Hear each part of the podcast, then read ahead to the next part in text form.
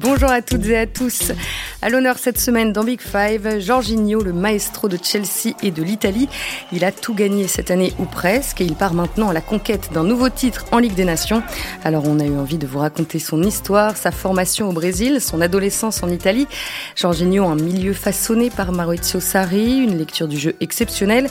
Comment est-il utilisé aujourd'hui par Thomas Tuchel? A-t-il le même rôle avec la sélection italienne? Et on parlera aussi de son statut à Chelsea en Angleterre et puis évidemment du Ballon d'Or. Peut-il réellement y prétendre Avec moi aujourd'hui Pierre-Étienne Minonzio, l'un des habitués de Big Five. Bonjour Pierre-Étienne. Salut Marie, salut à toutes et à tous. Et en ligne avec nous, Mélisande Gomez, notre spécialiste du foot italien qui est à Milan en ce moment. Bonjour Mélisande. Ciao à tous. Et enfin, un nouveau venu dans Big Five, Eric Frosio, le correspondant de l'équipe et de France Football à Rio de Janeiro et parfois à Lisbonne aussi. Bonjour Eric et bienvenue. Bon dia. Merci. voilà, vous avez le casting et le menu. Maintenant, on peut commencer. Un petit géomètre qui guide la construction de l'action avec autorité et simplicité. C'est ce qu'avait écrit euh, l'un des formateurs de Jorginho sur une fiche destinée à des clubs italiens. Description euh, tirée de l'un des papiers de Mélisande publiés pendant l'Euro. Un petit géomètre en 2006 donc et un grand architecte aujourd'hui. À 29 ans, Jorginho possède un palmarès bien garni, une Coupe d'Italie avec Naples en 2014, la Ligue Europa avec Chelsea en 2019 et évidemment cette année la Ligue des Champions et l'Euro avec la nation alors ce n'est peut-être pas fini pour 2021, on y viendra un peu plus tard. Euh, Jorginho a grandi à Imbituba dans le sud du Brésil. À 13 ans, il est repéré par un formateur italien qui monte une école de foot. Eric, est-ce que tu peux nous raconter les deux années de Jorginho dans cette école qui vont être déterminantes pour la suite de sa carrière? En fait, c'est lui qui me les a racontés. Je l'ai eu au téléphone il n'y a pas très longtemps. C'était vraiment plaisant d'ailleurs parce que c'est un, type euh, formidable qui s'exprime bien, euh, qui est resté simple et qui n'avait pas tellement de retenue par rapport à ces histoires qui ont jalonné sa carrière. Donc, on a commencé évidemment par par euh, revenir sur son enfance et ses débuts dans sa petite ville d'Imbituba. Donc, c'est dans l'état de Santa Catalina, dans le sud du Brésil, euh, une euh, station balnéaire, on va dire, une très belle ville hyper agréable normalement tu es plus attiré par le surf que par le foot, mais lui il avait ça euh, dans les gènes, euh, notamment euh, grâce à sa maman qui lui a transmis sa passion pour le foot. Et effectivement, à 13 ans, il a intégré une, une académie qui, était, qui a été lancée par un Italien. L'histoire est un peu improbable, elle n'est pas fréquente en tout cas au Brésil. Et cette académie donc, était située à Guabiruba, à 200 km de chez lui, bah, il a intégré, c'était un peu comme à l'armée, m'a-t-il dit. Ils étaient 50 dans un dortoir, ils mangeait toujours la même chose, une sorte de ragoût de viande qui, a fini par le dégoûter. Mais, euh, mais il a progressé, il a travaillé, euh, il a appris euh, le football européen, j'allais dire. Et puis il a eu la chance de faire partie des, heureux élus qui ont été ensuite envoyés par, cette, par ce formateur italien, envoyé en Italie à l'âge de 15 ans seulement. Et il a eu le courage de, bah, de forcer un peu le destin et d'imposer son choix à ses parents pour s'envoler direction Vérone à l'âge de 15 ans. Oui, il arrive euh, au LS Vérone. Mais Lisande, comment se sont passés ses débuts en Italie? Euh, Est-ce qu'il s'est imposé euh, rapidement? C'est jamais facile pour un Brésilien quand il arrive en Europe. Euh, il était jeune, il est arrivé euh, voilà tout seul. Ça n'a pas été simple de quitter sa mère. Hein, et ses parents sont divorcés. Lui, il était euh, habitué quand même à la famille. Il a déjà dû se déraciner pour aller donc ce, qu'on ce que expliquait Eric à, à Guabiruba. Et puis là, il y avait ce deuxième voyage. Donc les premières années, n'ont pas été si faciles. Il a eu la chance de trouver euh, euh, des Brésiliens dans l'effectif euh, de, de, de où il était avec les, les, jeunes. Ensuite, il a eu plusieurs prêts. Et il est arrivé avec des recommandations de Bertacchini, hein, l'entraîneur qui l'avait eu au Brésil, l'italien qui lui a fait changer de poste, hein, puisqu'au départ c'était un milieu offensif et que lui il était hors de question dans sa tête de jouer plus bas. Et il a fallu insister un petit peu au départ, lui montrer euh, des vidéos notamment de Pirlo euh, pour euh, lui se dire que finalement c'était pas c'était pas que un joueur défensif qui pouvait jouer devant la défense. Donc il y a eu cette adaptation là et il a mis plusieurs années avant de faire son trou, mais c'est normal. Il est arrivé, il avait 16 ans, hein, donc il n'y a, pas, a pas eu de. de, de, C'était pas normal, c'est juste qu'il il avait besoin d'un temps d'adaptation. Hmm. il a fini vraiment par s'imposer avec Véron plusieurs saisons plus tard, quand il avait 20 ans. Ouais, et justement, peu après ses 20 ans, il a été naturalisé italien, ce qui avait été facilité par le fait que son grand-père était, son arrière-grand-père pardon, était italien. Alors il y a un mois, il écrivait sur le site Players Tribune choisir l'Italie a été facile. Le Brésil ne m'a jamais donné la chance de réaliser mon rêve, alors que l'Italie m'a aidé quand j'en avais besoin. Eric, il a même refusé l'appel de la Célessao en 2018. Bah, en 2018, oui, il considérait que c'était bah, un peu tard, puisque effectivement, il a fait toute sa formation, sa post-formation en Italie.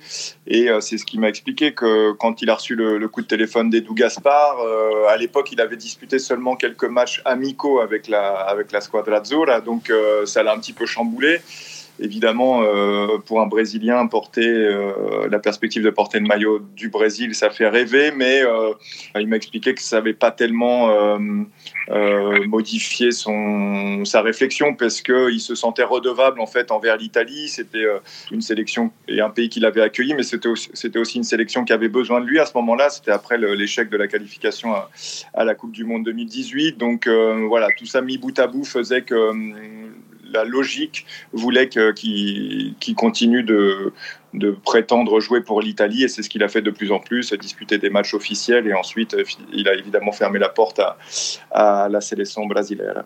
Hum. Pierre-Etienne, est-ce qu'il est connu aussi pour ça en Angleterre, euh, son histoire assez particulière et cet amour euh, du maillot italien? Bah, disons, ce qu'il a fait vraiment connaître en Angleterre, c'est peut-être moins cette histoire que le, le fait qu'il était associé à Sarri. Bon, Mélissande en parlera mieux que moi, voilà, puisque évidemment, quand il est venu à Chelsea en 2018, c'était dans les bagages de, de, Sarri, quoi. Et donc, tout de suite, il a été associé à cet euh, entraîneur. Euh, ses coéquipiers l'appelaient le, le, fils du coach. Et voilà, c'est l'image qui instantanément a marqué en Angleterre et dont il a eu du mal à se défaire, parce que quand Sarri a commencé à avoir des difficultés à Chelsea, eh ben on l'a un peu associé à ces difficultés en disant ben voilà, il n'arrive pas à trouver ses marques en première ligue, il n'est pas fait pour la première ligue. Donc en fait, ce qui est marrant, c'est qu'en Angleterre aujourd'hui, il est vénéré, mais vraiment ses, débuts étaient très difficiles et il avait vraiment tout le monde était persuadé. Il y a eu plein d'articles pour dire qu'en fait, voilà, c'est un joueur très sympa, mais il n'est pas du tout fait pour la première ligue. Mmh. On y reviendra euh, un peu plus tard, aussi évidemment sur sa, relation avec Maurizio Sarri. Euh, ce qui est intéressant aussi dans l'histoire de Jorginho, c'est euh, le lien très fort qui l'unit à sa mère. Bon, alors l'aspect fusionnel est plutôt commun, mais ce qu'il est moins en revanche, c'est euh, que c'est sa mère qui l'entraînait, tu nous en parlais un petit peu Eric, et qui lui a appris à jouer au foot. Et il dit même c'est à elle que je dois euh, ma technique. Et euh, Eric, il a pas mal insisté là-dessus quand toi tu, lui as parlé. Ouais, bah ça m'a étonné un peu cette filiation mère-fils en fait est plutôt habitué, notamment avec les Brésiliens, c'est toujours le papa, le footballeur, le papa qui débriefe les matchs et tout. Et là, pour le coup, il y a, déjà, il y a un parallèle à faire avec, euh, avec la famille de, de Guga Kuerten, en fait, parce que euh, ils sont de, issus de la même région, justement, l'influence de la maman dans les deux cas. Et c'était, Jorginho a grandi avec Guga, euh, les posters de Guga dans sa chambre, donc il y a un parallèle à, opérer à ce niveau-là. Et ensuite, effectivement, c'est sa maman, hein, Maria Thérèse, à qui l'emmenait sur la plage euh, jouer au foot, tâter le ballon, euh, travailler sa technique, euh, les passes, la lecture du jeu. C'est elle qui l'emmenait aussi parce qu'elle, elle était joueuse amateur en fait, donc il l'observait jouer et pratiquer son sport. Et son père, lui, il n'était pas très loin, mais euh, Jorginho me dit qu'il a vraiment les pieds carrés et que c'est c'est pas pour pas pour rien qu'il est qu'il est gardien de but. Hein. Il, aime le foot, mais c'était un gardien à l'époque et euh, il a vraiment les pieds carrés. Mais en tout cas, sa, sa maman, c'est elle qui euh, qui lui a transmis la passion et selon lui le, talent du, du, foot. Hum. Et Mélisande, en, dehors du terrain, c'est quel genre de personne, Jorginho? C'est quelqu'un d'assez solaire, Jorginho. Il est, c'est pas une grande gueule, hein, mais euh, mais il est, euh, il est positif. Il a, il a un côté un petit peu brésilien dans ce sens-là. Il est, euh, il est facile de, de, dans la conversation. il parle un italien maintenant presque parfait. il est souriant. Bah, naturellement, il s'est toujours en sélection rapproché un petit peu des autres. Enfin, en ce moment, par exemple, d'Emerson. Mais voilà, c'est celui qui a apprécié tout le monde, un grand chambreur aussi, mais c'est pas forcément un leader, un leader dans la parole, c'est plus un leader, euh, en tout cas dans le vestiaire, c'est plus un leader sur le terrain, vraiment, euh, parce que parce qu'il est le relais d'un entraîneur euh, et parce qu'il voit le jeu sans doute beaucoup mieux que beaucoup de ses coéquipiers. Mais voilà, c'est quelqu'un de, très agréable, de, de, de dissert, de, positif. Et puis là, avec tout ce qui lui est arrivé sur les dernières saisons, bah, il profite parce que ça n'a pas été si facile pour lui. Il a mis du temps quand même à devenir ce joueur respecté. Pierre-Etienne parlait effectivement de ses difficultés d'adaptation à la première ligue. Bon, en Italie aussi, il y a eu des saisons plus compliquées que d'autres. Là, il arrive à la plénitude, donc bah, c'est un homme heureux, Jorginho.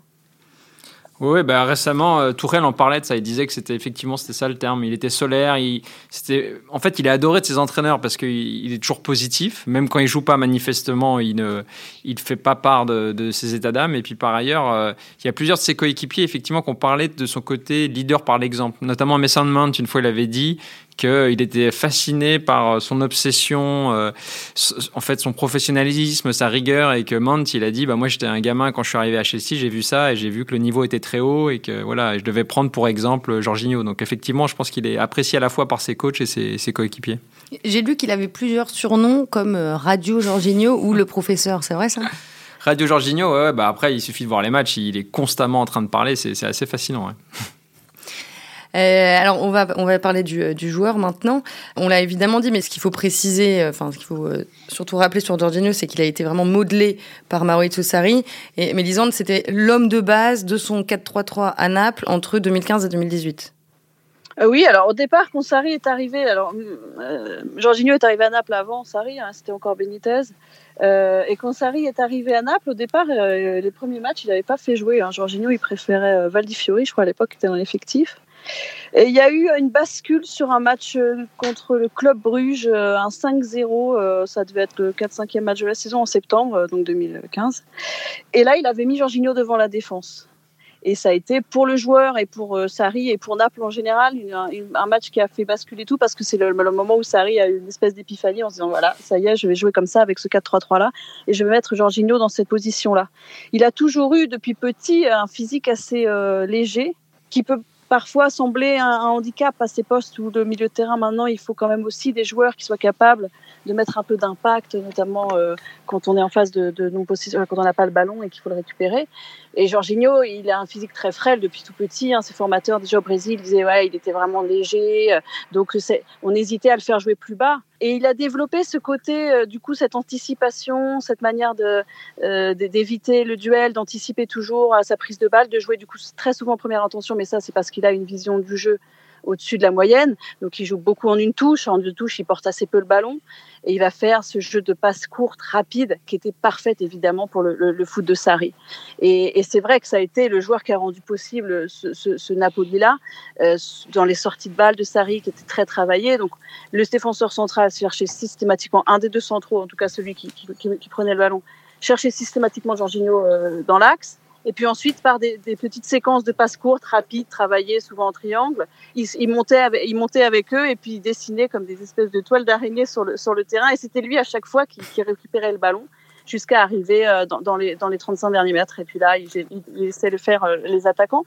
Et, et c'est vrai qu'il a longtemps été associé, à juste titre, euh, comme un joueur de système, le joueur d'un système et d'un entraîneur, comme le disait Pierre-Etienne à son arrivée à, à, Chelsea, puisque ça a été une condition euh, pour Sarri quand il est venu. Il a dit moi, je mm. veux Jorginho. Et du coup, aujourd'hui, on se rend compte qu'il est devenu autre chose qu'un joueur du système, c'est-à-dire qu'il est capable, à la fois en sélection, puis à Chelsea, avec les entraîneurs qu'il a eu après Sarri, de jouer différemment, euh, toujours avec ses qualités. Mais, mais oui, ça a été le Napoli de Sarri, ça, ça a été l'homme de base, évidemment. C'est marrant parce que c'était c'était pas du tout réciproque quand Millicent dit que c'était une condition à, l'arrivée de Sarri à, Chelsea. Lui, pour le coup, euh, Jorginho, euh, il avait euh, d'autres aspirations. Il voulait rejoindre Manchester City. C'était quasiment bouclé, paraît-il. Et quand il a su que Sarri le réclamait, il, il s'est dit Oh là là, non, stop, quoi, basta il avait vraiment pas envie, et ça il me l'a, répété, il avait vraiment pas envie de suivre Sarri et de se, de se recoltiner un coach qui a l'air assez exigeant en fait. Hein. Et d'autant qu'il s'était fait déjà euh, une, il s'était déjà imaginé euh, euh, jouer pour Manchester City. Donc, donc c'est vrai que c'était Sarri a changé sa vie, mais je pense qu'au bout de 4 ans, il, il en avait fait un peu le tour, il avait envie de changer quand même. D'ailleurs, des contacts avec City ont continué ensuite. Euh, en 2020, on, pensait qu'il allait de nouveau être transféré parce que c'est vrai que c'est un joueur Guardiola compatible. Mais après, c'est vrai que ce qui a été très difficile à son arrivée à Chelsea, c'est le fait que, en fait, il a été, voilà ce que je disais, il a été identifié au nouveau coach. Bon, en, 2018-2019, Sarri fait quand même une saison tout à fait correcte euh, avec Chelsea, euh, puisqu'il gagne notamment la Ligue Europa. Je crois qu'il termine troisième de Première Ligue. Euh, bon, ils ont des, résultats tout à fait corrects, mais en fait, ce qui, a déçu les spectateurs, c'est qu'auparavant, c'était un jeu de transition avec Conte, et tout d'un coup, en fait, ce que décrivait Mélissande tout à l'heure, le Sarri Ball, le fait que jouer quand même un football assez léché, et puis quand même avec de l'intensité, en fait, Sarri, il n'a pas vraiment réussi à le reproduire à Chelsea. Et donc, en fait, les spectateurs de Stamford Bridge, qui sont assez euh, un peu snob, hein, on veut dire un peu, exigeants, en fait, ils s'ennuyaient parce qu'ils avaient l'impression que c'était devenu un football de possession et que Jorginho est devenu un peu euh, la tête de Turc, quoi. Et en gros, c'était lui. Euh, voilà, en gros, la première saison à Chelsea, on a dit. en gros, on s'embête en regardant jouer Chelsea et c'est un peu de sa faute parce qu'il multiplie les places, il joue pas assez vers l'avant et ça, il n'est pas assez efficace. Et euh, aujourd'hui, euh, comment il est utilisé par, euh, par Tourelle? Donc plutôt là, avec, dans un milieu plutôt à deux avec. voilà, en fait, ce qui, ce qui, a tout changé, c'est que tu as l'impression que Tourelle. En fait, ce qui est incroyable de ce qu'a fait Tourelle, c'est qu'il il a, il a eu très peu de temps pour arriver à, avant de préparer son arrivée à Chelsea, parce que c'est décidé très rapidement, mais on a l'impression qu'il avait un, plan de jeu très précis. Et notamment, en fait, ben, en gros, il a, il a décidé que Jorginho, il fallait faire l'équipe un peu autour de lui, dans le sens où il fallait trouver un système qui maximisait ses qualités et minimisait ses, défauts. Et donc, si il joue en 3-4-3, c'est en grande partie pour euh, favoriser euh, Jorginho, donc favoriser le jeu de passe que décrivait Mélissande, et mettre à côté de lui, euh, dans un double pivot, soit Kovacic ou surtout soit Kanté, c'est-à-dire quelqu'un qui est capable de mettre de l'intensité, de récupérer des ballons. Et donc, euh, en fait, là, effectivement, il y a une combinaison qui, peut être incroyable. Et euh, juste pour terminer là-dessus, euh, je pas, on a en tête, par exemple, la demi-finale de Ligue des Champions contre le Real Madrid. C'était incroyable. C'était une démonstration. Donc, Chelsea a gagné 2-0 à domicile. En gros, Jorginho était à la baguette, c'est lui qui disait, c'était le métronome quand il fallait attaquer, quand il fallait un petit peu mettre le pied sur le ballon. Et puis à côté, il y avait il y avait euh, voilà euh, Kanté qui avait été monstrueux, qui se projetait, qui récupérait plein de ballons. Et ces deux-là, en fait, sont incroyablement complémentaires. Donc voilà, donc ils jouent avec deux pivots et, voilà. Et juste pour terminer là-dessus, ce qui est en plus incroyable, ce que disait Mélissande, c'est qu'on pourrait dire avant du coup, c'est le système pour lequel il est, fait. Sauf que évidemment en Italie, il joue, différemment, il s'en sort aussi, très bien. Donc effectivement, il a franchi un cap, euh, Jorginho. Hum. Ouais, Mélisande en Italie, enfin avec l'Italie, ça se rapproche plus de ce qu'il avait pu connaître à Naples. C'est un 4-3-3, mais le, c'est quand même euh, assez, assez différent. C'est vrai que Sarri est un, un entraîneur. Euh, bah, je pense que Sarri en sélection, ce serait compliqué. C'est un entraîneur de club, dans le sens où il y a énormément de travail au quotidien, euh, extrêmement fastidieux sur les combinaisons. Et, et c'est ce que disait Eric, c'est un entraîneur qui, est, qui les essore un petit peu euh, dans, sa, dans sa rigueur tactique. Donc, Mancini euh, est, très différent dans son management et, dans son foot, même s'il y a évidemment des, points communs hein, sur le jeu de possession et sur la qualité technique. Mais c'est vrai que Jorginho, euh, bon, avec la sélection italienne, il a été, vous le disiez tout à l'heure, il a été italien en 2012. Il a attendu 2016 pour vivre sa première sélection. Et puis, on lui faisait pas vraiment de place alors qu'il était super fort avec Naples. Euh, il y a eu plusieurs saisons bon, en, sélection et on faisait pas appel à lui. Oui, il n'a pas joué l'Euro 2016.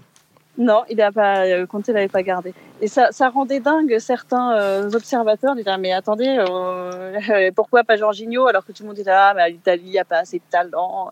Ah, c'est dommage, cette sélection, il n'y a pas de talent. Et il y avait Jorginho qui était italien, mais qui n'était pas sélectionné. Et puis, Mancini est arrivé, là, ça a été clair dès le début. Il a dit, voilà, moi, c'est les, deux piliers de, de, de mon équipe. J'ai Xavi Iniesta, ce seront Verratti et Jorginho. Et du coup, ça a été immédiatement, c'est le joueur qui a été le plus utilisé par, euh, par Mancini. Il, est, il sort jamais, à part quand il est blessé.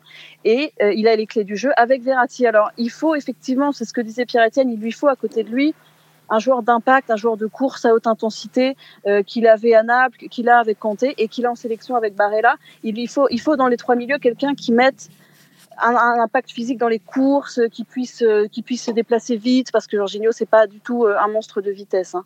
Et, du coup, il, faut que, le, secteur, le milieu soit construit aussi en fonction des, qualités et des défauts de Jorginho. C'est-à-dire qu'il faut des mecs qui, complètent son profil et ça, il a parfaitement ça en sélection avec Verratti et avec euh, avec Barella, qui est plus un joueur lui de sur l'énergie et, sur l'impact. Avec Verratti et Jorginho, l'Italie, ça a été euh, voilà, ils sont capables effectivement de mettre le pied sur le ballon et de dominer dans le jeu quasiment tout le monde, à l'exception de, l'Espagne à l'Euro, qu'on a vu meilleur dans ce domaine-là. Mais ça a été la révolution culturelle un petit peu du foot italien de sélection avec ce, jeu offensif. C'est lui qui l'a rendu possible. Ouais on en avait parlé euh, à la fin de l'euro, évidemment.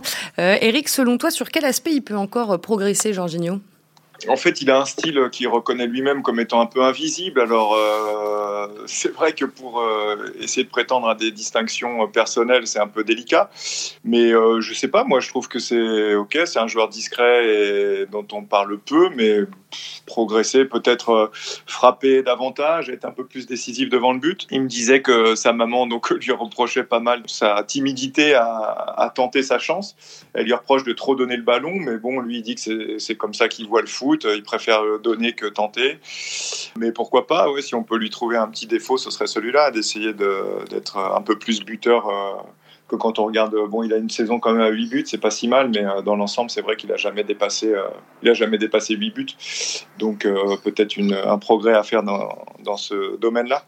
Oui, je, confirme totalement. Quand tu regardes ses stats en première ligue, il a plus de 100 matchs. Euh, il a seulement deux ou trois passes décisives, ce qui est quand même pas dingue. Et euh, il a, effectivement 13 buts, mais 11 pénalties en fait. Puisque évidemment, parmi ses qualités, il y a ces euh, pénalties là, tirés de manière très spécifique. Mais je veux dire, effectivement, il pourrait avoir des statistiques un peu supérieures. Et puis, je dirais aussi, il y a un truc parfois, c'est qu'il a des. Bon, bah, ça c'est comme tous les milieux de terrain, mais alors lui, ça a des graves conséquences, c'est qu'il a des vraies sautes de concentration. Moi, j'ai le souvenir d'un match contre Chelsea-Arsenal, où Arsenal avait gagné, c'était un peu avant la finale Ligue des Champions, où Arsenal avait gagné 1-0 à Stamford Bridge contre toute attente parce qu'il avait fait une, passe en retrait qui avait vraiment mis en difficulté euh, Kepa et en fait qui, avait abouti au but. Donc parfois, effectivement, il a des, voilà, des, des, petits des petites. Euh, non, mais c'est parce que les autres comprennent pas le foot. Euh, exactement. exactement. Et puis, dernier petit truc, je dirais aussi, après, c'est, ça, c'est difficile, c'est-à-dire qu'il est aussi parfois en difficulté s'il y a quelqu'un qui le prend. et alors, moi, ben, récemment, City, ils ont gagné à, Stamford Bridge en grande partie parce que euh, De Bruyne s'est occupé de lui. Voilà. Et en gros, il a tout fait pour que Jorginho ait pas le ballon. Et euh, quelque part, alors là, je, pense que c'était peut-être un peu aussi pareil contre l'Espagne, non? Où euh, Jorginho n'avait pas fait un match délirant à l'Euro. Bah, L'Espagne, c'était collectivement trop fort, de mmh. toute façon, à peu près dans tous les secteurs. Moi, je trouve qu'il a progressé. Je, pense qu'il avait besoin de progresser, puisqu'on parlait des progrès qui lui restaient à faire quand il est arrivé en première ligue. parce que physiquement, quand l'équipe avait pas le ballon, on voyait combien il pouvait être à la peine mmh. dans un championnat où le foot est, et frénétique dans l'énergie, dans l'impact, qui était très différent de ce qu'il avait euh, euh, finalement en Serie A. Et, je le trouve qu'il a progressé là-dessus. Alors lui, il, compense toujours ses limites physiques par sa lecture du jeu. Et, je trouve qu'il a, et même dans les statistiques, ça se voit. Euh, combien il a progressé là-dedans sans le ballon, dans les ballons interceptés, dans les, même dans les duels qui gagnent très vite à, la perte parce qu'il voit, il voit où l'adversaire va jouer avant, euh, avant qu'il joue et du coup il arrive à intercepter des ballons. Il a des très bonnes stats là-dessus.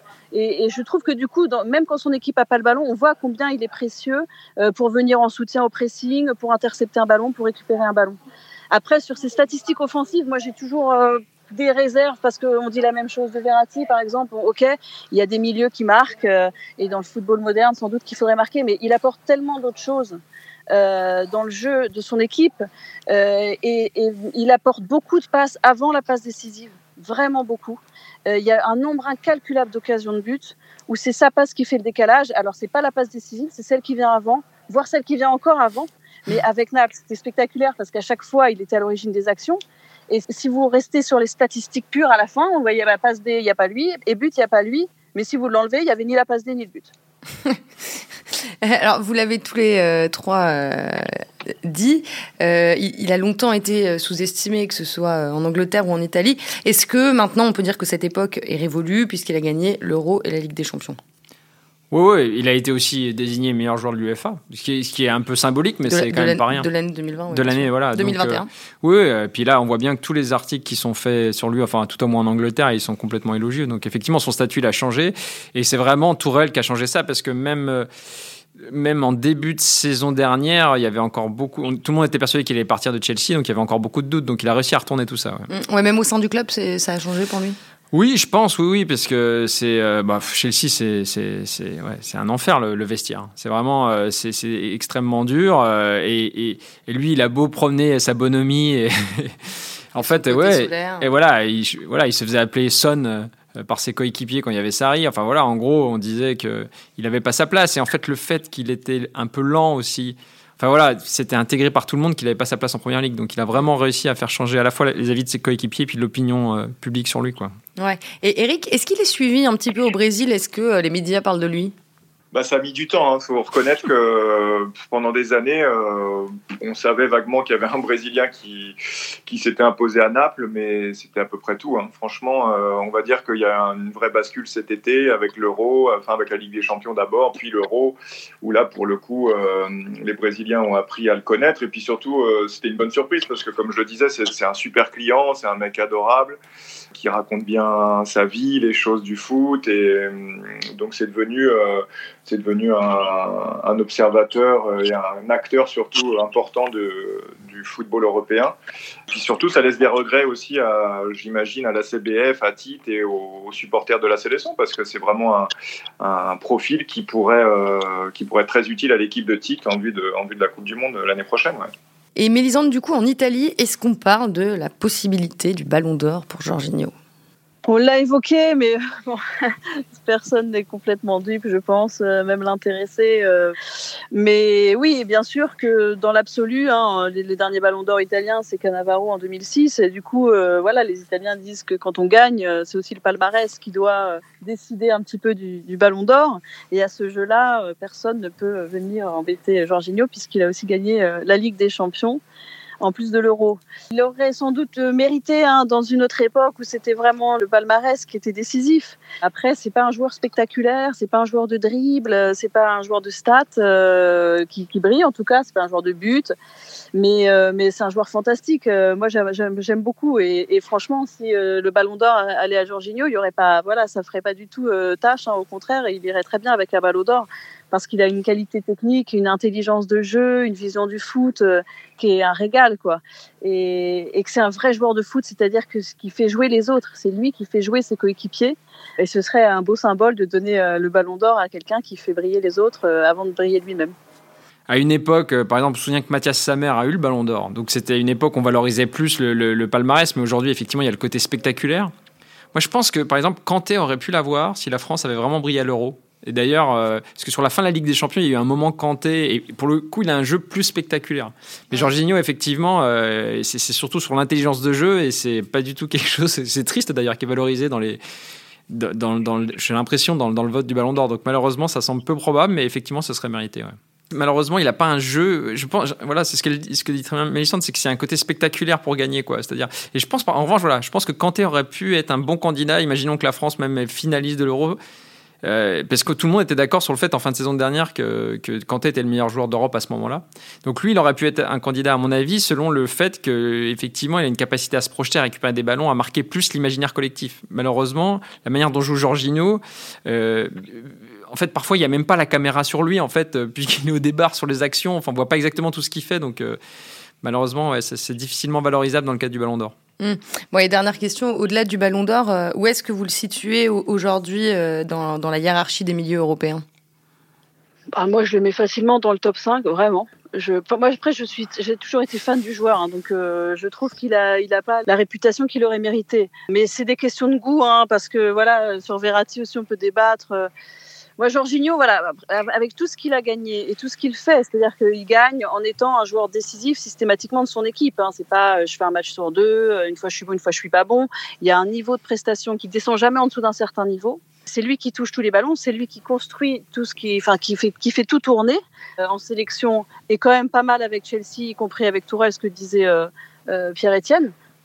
Ah là, je vois pas beaucoup de joueurs qui sont aussi complets que lui. Alors, il a, il a pas un physique de déménageur, c'est pas un colosse, mais il est toujours au bon endroit et il fait toujours ce qu'il faut, ce qu'il faut faire. C'est assez fascinant dans ses choix de jeu, euh, dans sa vision, dans sa qualité technique aussi, parce qu'on parle de, ses passes, mais il fait des passes à une touche euh, qui casse les lignes, toujours au bon endroit, dans le bon tempo. C'est voilà, c'est un, vrai, c'est un très grand milieu de terrain pour moi. J'invite euh, ceux qui ont la chance de le voir en vrai, au stade en mm. Angleterre ou, ailleurs, vraiment à, le suivre des yeux, parce que c'est vrai, la caméra le suit pas forcément toujours, ou alors ça va tellement vite, une, une de touche de balle, il a plus le ballon. Mais euh, si on est en direct au stade, euh, l'observer et l'examiner, c'est un régal, quoi, parce que parce que c'est un joueur formidable. Mélisande disait top 5, moi je le mettrais top 3, et j'ai envie qu'il soit même euh, sur le podium du Ballon d'Or, quoi. Ça me paraîtrait un petit peu injuste de pas récompenser. alors c'est vrai que le Ballon d'Or premier, ça paraîtrait un peu too much, mais euh, au moins qu'il soit sur le podium, ça serait largement mérité. Bah, ce sera le mot de la fin.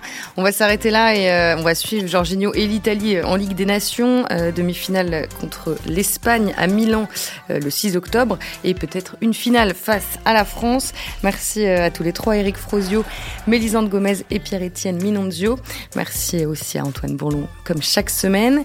Et n'oubliez pas que vous pourrez retrouver l'autoportrait de Jorginho par Eric Frosio dans le numéro de France Foot du mois de novembre, sortie prévue le 13. Et puis avant cela, vendredi 8 octobre, on connaîtra les nommés au Ballon d'Or 2021.